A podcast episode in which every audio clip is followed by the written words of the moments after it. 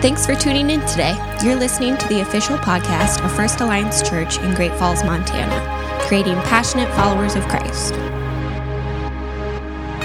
Today's message is from lead pastor John Reese.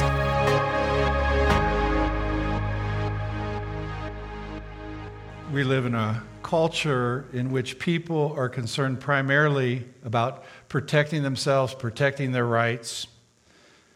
They would never consider loving a person who mistreated them. Instead, when people are wrong, they look for an opportunity to even the score. But David, in today's passage, when he is given an opportunity to save his life from a madman who's trying to kill him, and, and sees leadership in the kingdom of God, in the kingdom of Israel that had already been promised to him by God, he refused to take it. Instead, he chose to wait for God to give it to him in his time and his way. And in doing this, he extends grace to his archenemy, Saul. And so, my key point in the, today's message is this. Though David clearly has grounds to take Saul's life, he decided not to. Instead, he chose the road of forgiveness and reconciliation. Last week, uh, we left David at a very unusual place. A miracle had just happened. Saul had finally, uh, you know, put him in a position where he could capture him. He was bearing down on him. And in chapter 3 of 1 Samuel, uh, 20, chapter 3 of uh, 1 Samuel, we're told at the end of that chapter that an urgent message reached Saul that the Philistines were raiding Israel again. And so Saul quit chasing David and returned to fight the Philistines. So just like when it looked like there were, it was curtains for David, there was no way out, a message comes to Saul and he has to quit the chase we're told that ever since that time, the place where David was camped has been called the Rock of Escape. The miracle took place there. And then David left there after Saul went back and went to the strongholds of En Gedi. David is delivered from Saul again, but his reprieve will be short lived. We aren't given any details in Scripture about Saul's engagement with the Philistines, which had forced him to abandon his pursuit. But it seems that Saul handled the crisis rather quickly and decisively, for in chapter 24, he's on the chase again. David's running for his life again. Saul is a relentless foe, foe. He just doesn't give up, he keeps coming.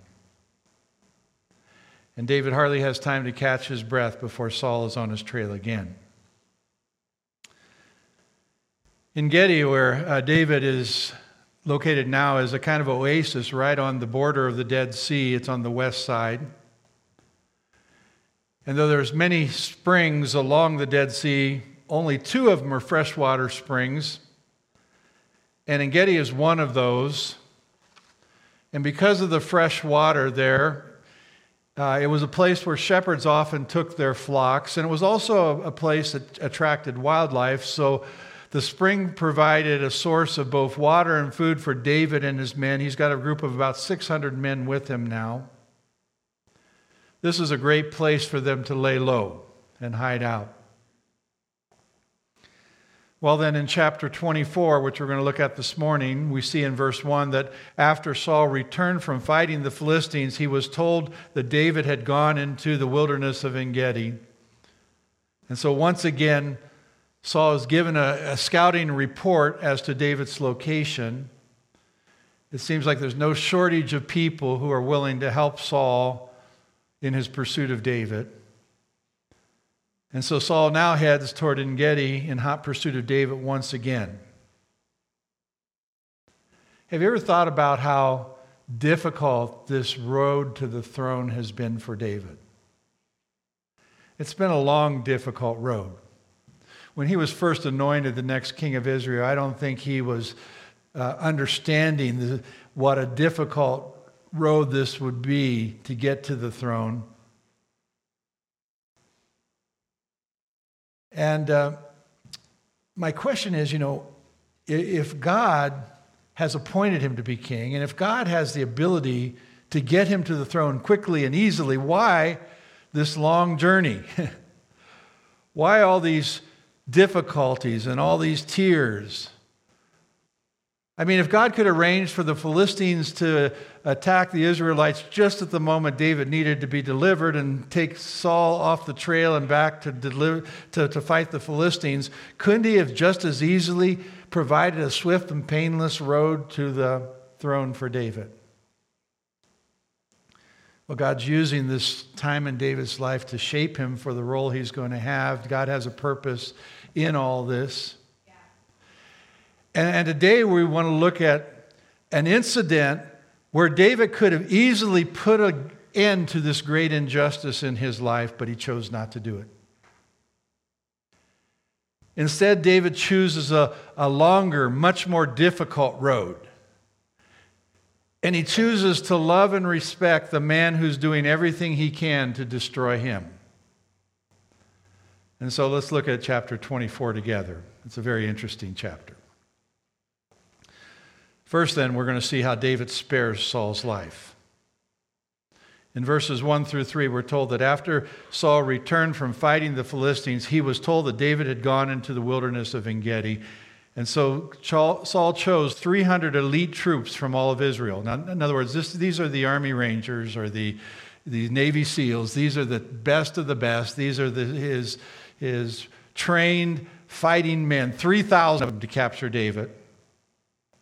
And he went in search of David and his men near the rocks of the wild goats. And at the place where the road passes some sheepfolds, Saul went into a cave to relieve himself. But as it happened, David and his men were hiding further back in that very cave. Needing a restroom, Saul enters the privacy of a cave without his men. This is a time he wants to be alone. and all the caves in the region that he chooses of all the caves that are there, he chooses to go into the very one that David and his men are hiding in. You know, picture the scene here. An army of 3,000 of Saul's elite troops are outside the cave, armed and dangerous. David and his ragtag group of 600 men are huddled inside the darkness in the back of the cave, hoping they aren't discovered. And then David's men couldn't believe their good fortune. Saul entered their cave alone and vulnerable. You know, they couldn't help but see God's hand in what's happening here. This is the chance to be done once and for all with their relentless enemy. They could hardly contain their joy over what God was doing for them. They whisper to David, Now's your opportunity. Today, the Lord is telling you in verse 4 I will certainly put your enemy into your power to do with as you wish. This is your day. You know, I like the way Dave, Dale Davis says they broke out in song. They were singing, This is the day, this is the day that the Lord has made. I bet you didn't know that's where this song came from. Who could not have seen this as God's opportunity? David's men can tell a stroke of providence when they see one. No one needs to go to Bible college to understand what God's up to here. And what does David do with this undreamed of opportunity? He sneaks up beside Saul, takes out his sword, and cuts off a corner of his robe. What? David's chance to be rid of Saul, and all he does is cut off a corner of his robe? And David's men were outraged. Opportunities like this never come along in life. You never have opportunities like this. It's obvious that God put Saul in David's hands. But David refused to lay a hand on King Saul. He just cuts off a corner of his robe, which is lying beside him, and then he and then he seems to feel guilty about what he just did. We're told in verse 5 But then David's conscience began bothering him because he had cut off Saul's robe. The Lord knows I shouldn't have done that to my Lord the king, he said to him to his men. The Lord forbid that I should do this to my Lord the king and attack the Lord's anointed, for the Lord himself has chosen him. And so David restrained his men and did not let them kill Saul. The reason David gives for not harming King Saul when he has an opportunity is that the, he is the Lord's anointed. For David to strike out against the king was to strike out against God David was so committed to this course of action that he refused to harm Saul, and he also refused to let his men do anything to Saul as well. He wouldn't let them touch him. We're told in the New Living that he restrained his men and did not let them kill Saul. And that word restrained is, is, is really not strong enough here. David didn't just restrain his men. The, the NIV is a little better. It says, he rebuked his men and did not let them attack Saul.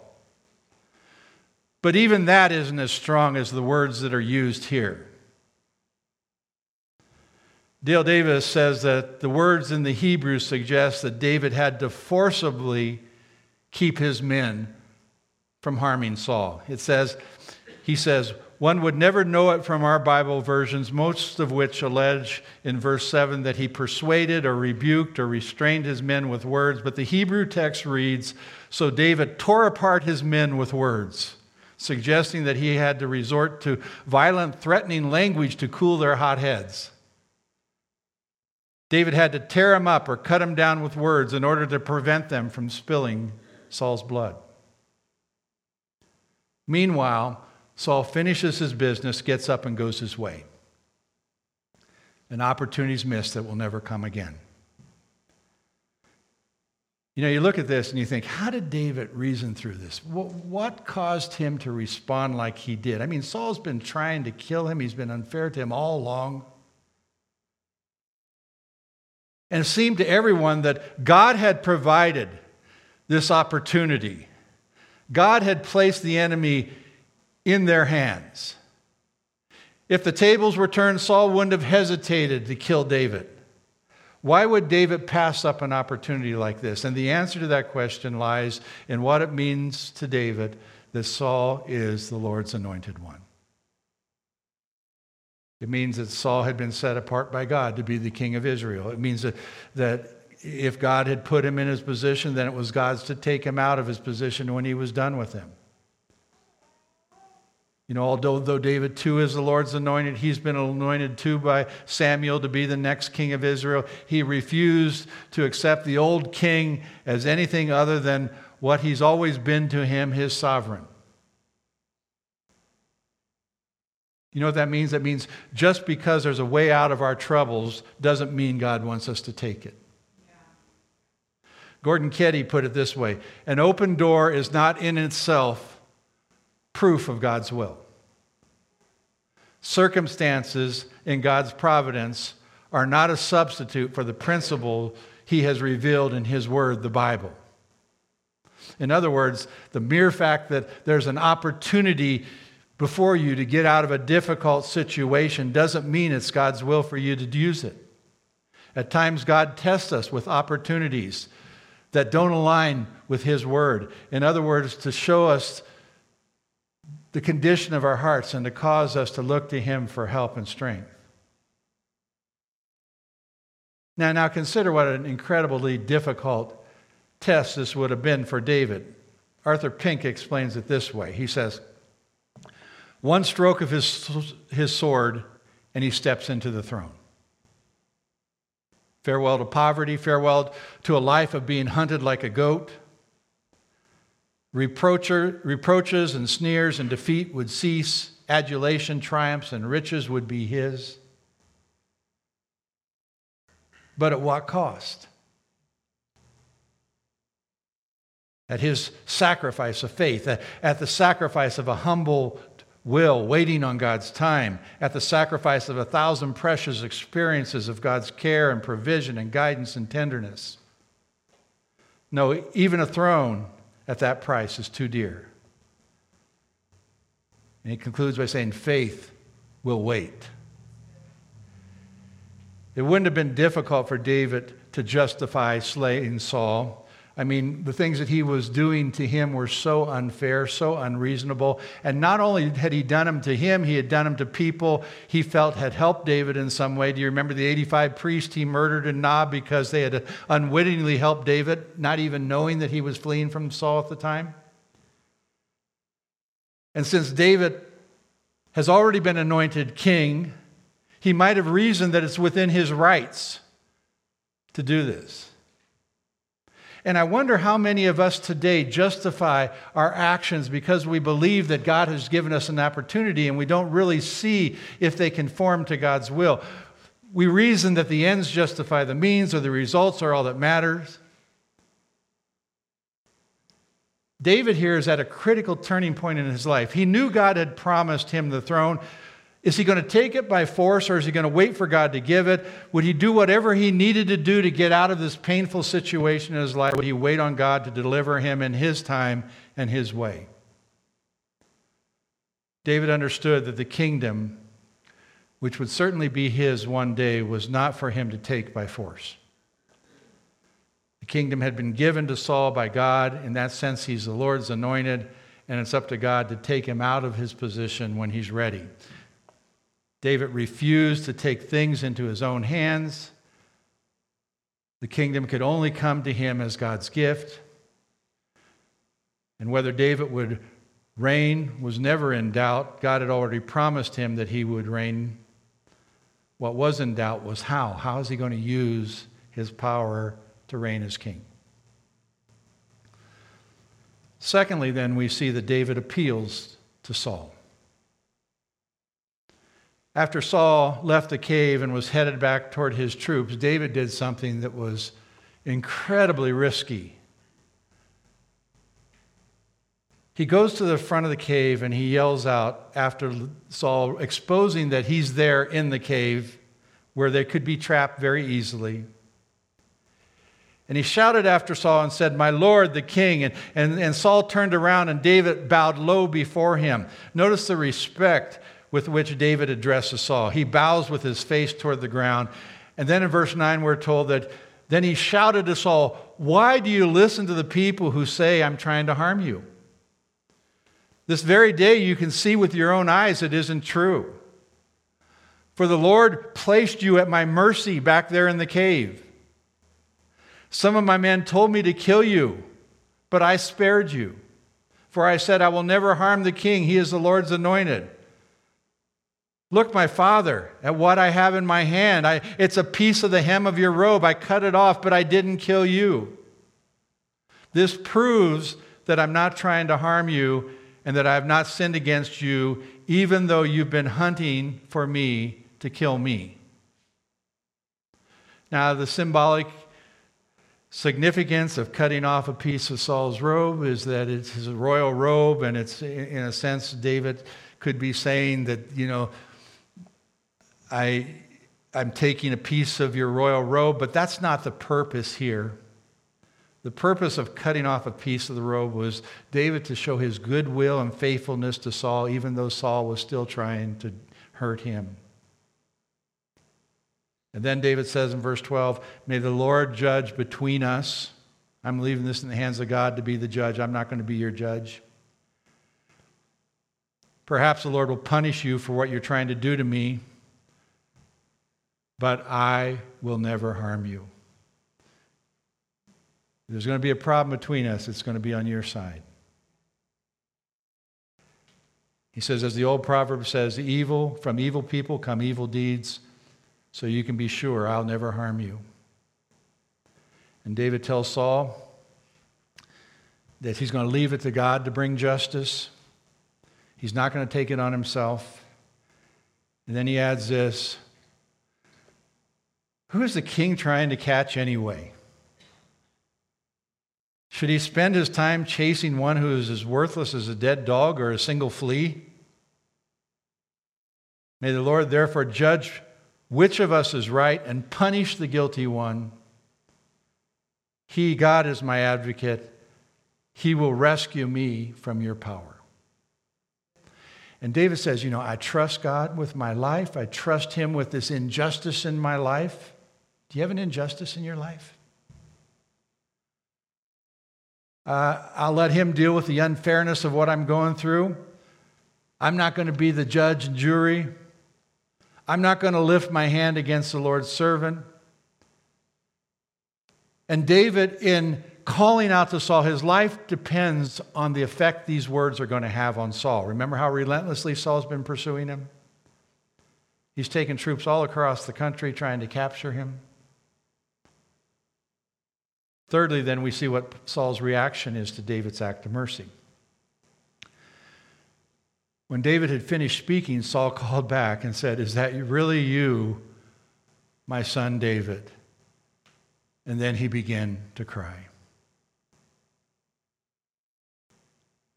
This is one of those moments that could have played out a number of different ways. Saul could have commanded his troops to rush up the hillside to go into this box cave and slaughter David and his men. That was definitely a possibility. Instead, God's conviction was so heavy on Saul, and he saw his sin for what it was, and he broke down and began to weep. You know, why did he cry here? John Woodward says this. He says, it could have been because of the shock of how close he had been to death himself, or it could have been the stabbing pain of an accusing conscience. He had been so unfairly pursuing David, and David had only done, been loyal to him. And he had all that innocent blood on his hands trying to capture David. Maybe he had a, a, a, a you know, an insight of what he, who he was and what he's been doing, or maybe it was the realization at last that he's not going to be able to stop this man from becoming the king no matter what he does. Could be some of all these things, but anyway, Saul breaks at that moment. And in verse 17, he says to David, You are a better man than I am for you have repaid me good for evil. Yes, you have been amazingly kind to me today, for the Lord put me in a place where you could have easily killed me and you didn't do it. Who else would let his enemy get away when he had him in his power? May God reward you well for the kindness you have shown me today. And everything David had said was true. Saul's walking out of the cave was proof that he was not his enemy. And for the first time, then Saul confesses what he's known all along in verse 20. He says, Now I realize that you surely are going to be king. That's why he's been trying to kill him. And that the kingdom of Israel will flourish under your rule. And he admits that before David, but he also he admits that before all these troops that are with him, too. They all hear what he says. And notice that this acknowledgement was not dragged out of Saul by a sword being held at his throat. It was forced out of him by David's righteousness and mercy. And there remained only one more thing for Saul to say to David. He said, Now swear to me by the Lord that when that happens, when you are made king, that you will not kill my family and destroy my line of descendants. And then we're told that so David promised this to Saul with an oath. Then Saul went home but David and his men went back to their stronghold. They didn't go with him, they're still not trusting him. The men in the, the cave wanted David to take the opportunity he had to end this trial. David's response didn't make any sense to them whatsoever, but David was resolved to let God determine both the time and the way the trial would end. To David, it was God's responsibility to bring about justice where there's unjust justice. In Romans, the Apostle Paul says this He says, Never pay back evil with more evil. Do things in such a way that everyone can see that you are honorable. Do all that you can to live at peace with everyone. Dear friends, never, never take revenge. Leave that to the righteous anger of God, for the scripture says, I will take revenge. I will pay them back, says the Lord. Instead, if your enemies are hungry, feed them. If they're thirsty, give them something to drink. In doing this, you will heap burning coals of shame on their heads. Don't let evil conquer you, but conquer evil by doing good. And the idea here is love your enemy and let God convict them and God to bring judgment on them, heaping burning coals of shame on their head. It's, that's God's business, not ours. And it will happen in God's time and God's way. to apply this to us, then, this sermon is really about how we treat people who have wronged us. Giving is one of the hardest things a person will ever do in their life. But not forgiving is even harder. It leaves you with resentment, the desire for vengeance, and these things begin to consume you. They eat away like a cancer inside of you. In David's relationship with Saul, he, he chose to forgive an enemy. And when David refused to raise his hand against Saul, in essence, he was saying, God anointed people with special dignity, and those who are anointed by God have been selected by God. Saul may have deserved to die. He's not worthy to be spared, but as the Lord's anointed, he is someone set apart by God, and he has to be tra- treated with sacred dignity. And David said, I will not lay a hand on him. Timothy Keller explains what that means for us. He says this He says, You too are surrounded by people. Many people in, who in themselves don't deserve good treatment. But because they were created by God, you must treat them with respect. Genesis chapter 1 says all human beings are made in the image of God, and so they have a, a sacred dignity about them. We're all like David, surrounded by Sauls. In many cases, people we don't particularly like, people who don't deserve our kindness. But because the image of God is in them, we must treat them as God treats them, which is infinitely precious and worthy of absolute dignity and respect. God, after all, is their creator.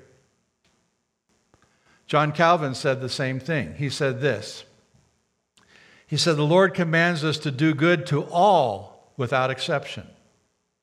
Yet the greatest part of humanity are most unworthy if they were judged on their own merits. But Scripture teaches us we're not to consider what they merit in and of themselves, but to look upon the image of God in them all we remember to look upon the image of God in them, which effaces their transgressions and, with its beauty and dignity, allures us to love and embrace them. In other words, we need to understand that the person we are struggling with in our lives is God's creation. They belong to God in that sense, and they should be treated like God's property. In the scriptures, we're told to love even our enemies, those who have wronged us. It's never your job to give people what they deserve. You're not their judge, that's God's role. Now, I do want to just say one thing here, and that is just a little sideline that we're not talking about the role of government right now. The role of government is to punish evil. And so we're not talking about the role of government. We're talking about how we as individuals treat those who have mistreated us. And it's not ours to exact justice. For one thing, we don't ever have the full picture. We don't ever know everything about the other person. Only God does. You don't know what the other person's background is. You don't know what has shaped the other person's life. You don't know what they've been through. You don't know their, the motives of their heart. You don't really know what they deserve. Only God has the whole picture, so He makes the perfect judge. But for another thing, we quickly forget that we're here only because of God's mercy ourselves. You're standing before God isn't because you deserve it. You don't deserve it. You've been given mercy by God. He has forgiven you. That's one of the main themes of the Bible. You and I live only by God's mercy. And so, if we ourselves are unworthy recipients of mercy, why would we withhold mercy from someone who's wronged us? None of us have lived the way we should have. None of us have honored God as we should have. None of us have truly loved God with all of our hearts and souls and minds. Our, none of us have loved our neighbors as ourselves, the two great commandments. None of us have done that. And if we ignore God who has, if we ignore the God who has created us and sustains us and has given everything to us, then we're guilty of ingratitude toward Him. If you have harmony with God today it's only because of his forgiveness and mercy. And if we then withhold mercy and forgiveness from someone who has been unjust to us, that's incredibly unfair. Keller takes a, a step further. He says this. He says, if you don't forgive people, then you become like them. If you're angry at somebody because they've been angry at you, then you become an angry person like they're an angry person. If you're self focused and feeling sorry for yourself because of someone in your life, then you're becoming like that person. If, if it makes you feel self righteous or, or makes you justify cruel behavior in your life, then you're becoming like the very person you're trying to avoid. If someone does evil to you and you don't forgive them, then evil wins and it starts to come inside you. It seeps into you. It makes you harder. You have to forgive. It's not just the right thing to do, it's a necessary thing to do. It's desperately needed. If David had killed Saul in vengeance, if David had let his anger go, if David had let himself go get to the place where he was self-pitying and self-absorbed and self-righteous and therefore capable of cruelty as Saul had become, then by killing Saul, he would have put another Saul on the throne. Now, I, know how difficult it is to forgive that person in your life who's hurt you without wanting to hurt them in return. It almost seems like injustice is winning. It seems wrong. It's hard to forgive.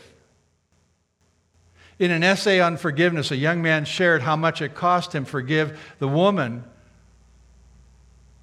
who led him on and then jilted him. They were going to get married, and then she just left him for somebody else. And this is what he says. He's talking about the cost of forgiveness. He says, Once I was engaged to a young woman who changed her mind. I forgave her, but it took forgiving her in small sums over a year. I showed it when I spoke to her and refrained from rehashing the past. I did it whenever I renounced jealousy and self pity.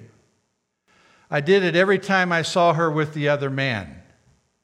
I, I did it when I, I praised her to others and when I really wanted to slice away at her reputation. He says, Those were the payments I made for forgiveness. They were constant payments. I made them because of what she did to me. And he says, And this was all very, very painful to me. And he makes this statement. He says, Pain is the currency of forgiveness. And what he's saying is that whenever you forgive someone, you pay a price, sometimes a great price. You don't just say, hey, no big deal. There are payments to be made. Timothy Keller uses this illustration. He says, if you own a car and lend the car to somebody and they wreck it, there's only two things that can happen after that. Either the person pays for it or you forgive them and tell them, don't worry about it, in which case you pay for the car that was wrecked. You either pay for it through higher insurance premiums or you pay for it by going without a car or paying the price to fix the car.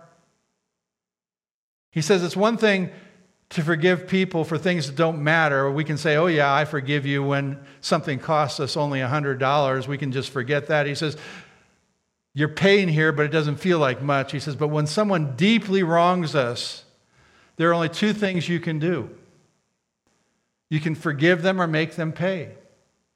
You either punish them by going to them and making them feel badly any time you have an opportunity, or you punish them by tarnishing their reputation, or you punish them by, in your heart, thinking about them constantly and being bitter and resentful toward them or you go through the long, arduous, painful process of forgiving them. And when this young man said, I chose to forgive, I'm willing to make payments on the wrong that was done to me, he said, Every time I did it, it hurt.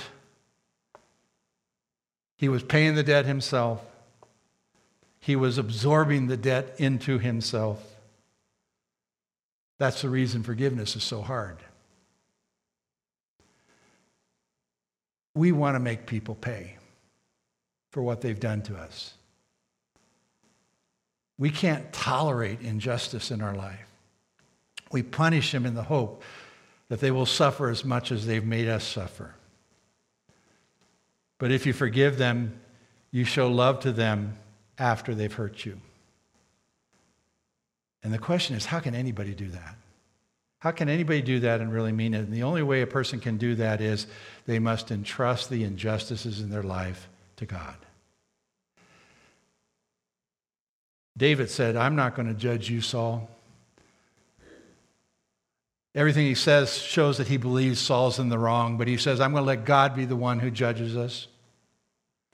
I'm going to be God, the, I'll let God be the one who brings justice. He says, The Lord placed you at my mercy, but I spared you, for I will never harm the Lord's anointed. And David, in forgiving Saul, was actually doing even more than that. He was giving him an opportunity to, to repent of his sin. And Saul, under conviction, did for a short time. He regretted his sinful heart when he saw it. He seemed to repent. But in two chapters, we're going to see this whole scenario play out again. We're going to see Saul pursuing David again, so the repentance wasn't genuine. We're going to see David having an opportunity to eliminate Saul again and not taking it. We're going to see another conversation like this. If you read chapter 26, it's almost a mirror copy of what's happening here. And David would expose his sin to him once again. David's gracious responses to Saul give Saul an opportunity to repent. Actually, what David did for Saul was not unlike what his future son would do for us. Of Jesus, it said, He did not retaliate when he was insulted, nor threaten revenge when he suffered. He left his case in the hands of God, who always judges fairly.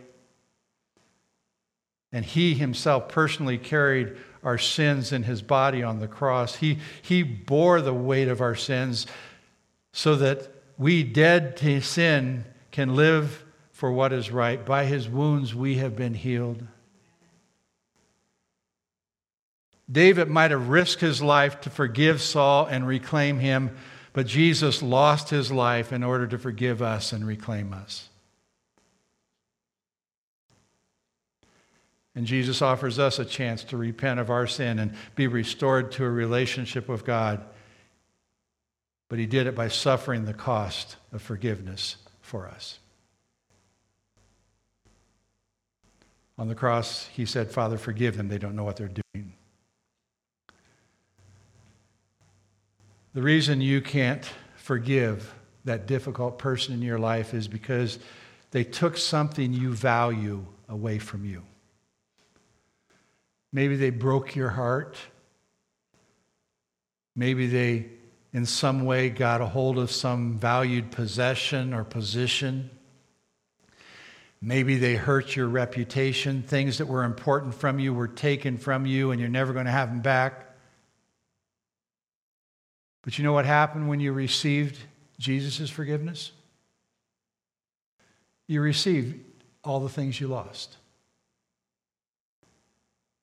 Your broken heart is now loved by your Father. Your, your wealth is now in heaven with God. Your reputation is in a name God has given you that will live on forever. And so when people wrong you now, they can't take away from you the things that really matter, the things that are really important to you. And so it should be much easier to forgive. But unless you have the emotional wealth that comes from the gospel, you're not going to be able to forgive. But if you understand Jesus' love for you and forgiving you, then you'll be able to forgive others just as he has forgiven you and entrust the injustices to the Father. And in doing this, like David, you give your offender the opportunity to respond right to God. It's as simple as that. I want to end this by asking you just to search your own heart. Is, is there anyone in your life that you're harboring bitterness toward? Is there anyone you've written out of your life because they have become a source of pain to you? If there is, why not take the high road of forgiveness like David did? Eugene Peterson paraphrases Romans 12 this way Bless your enemies, don't curse them under your breath. Don't hit back, discover the beauty in everyone. Don't insist on getting even. That's not for you to do. I'll do the judging, God says. I'll take care of it. You, if you see your enemy hungry, go buy that person lunch. if he's thirsty, get him something to drink. Your generosity will surprise him with goodness. Don't let evil get the best of you. Get the best of evil by doing good. Let's pray. Heavenly Father, help us to understand that you're big enough to handle the things in our life that are unfair. Help us not to be people who demand justice for the wrongs that have been done to us. Help us to be people who extend mercy and grace. Help us, like David, to entrust the unfair circumstances of our life to you and love even our enemies. We pray this in Jesus' name.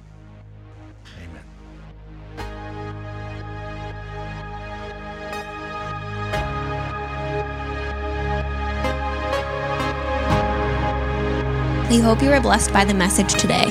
Follow us on social media to keep up to date with church news and events.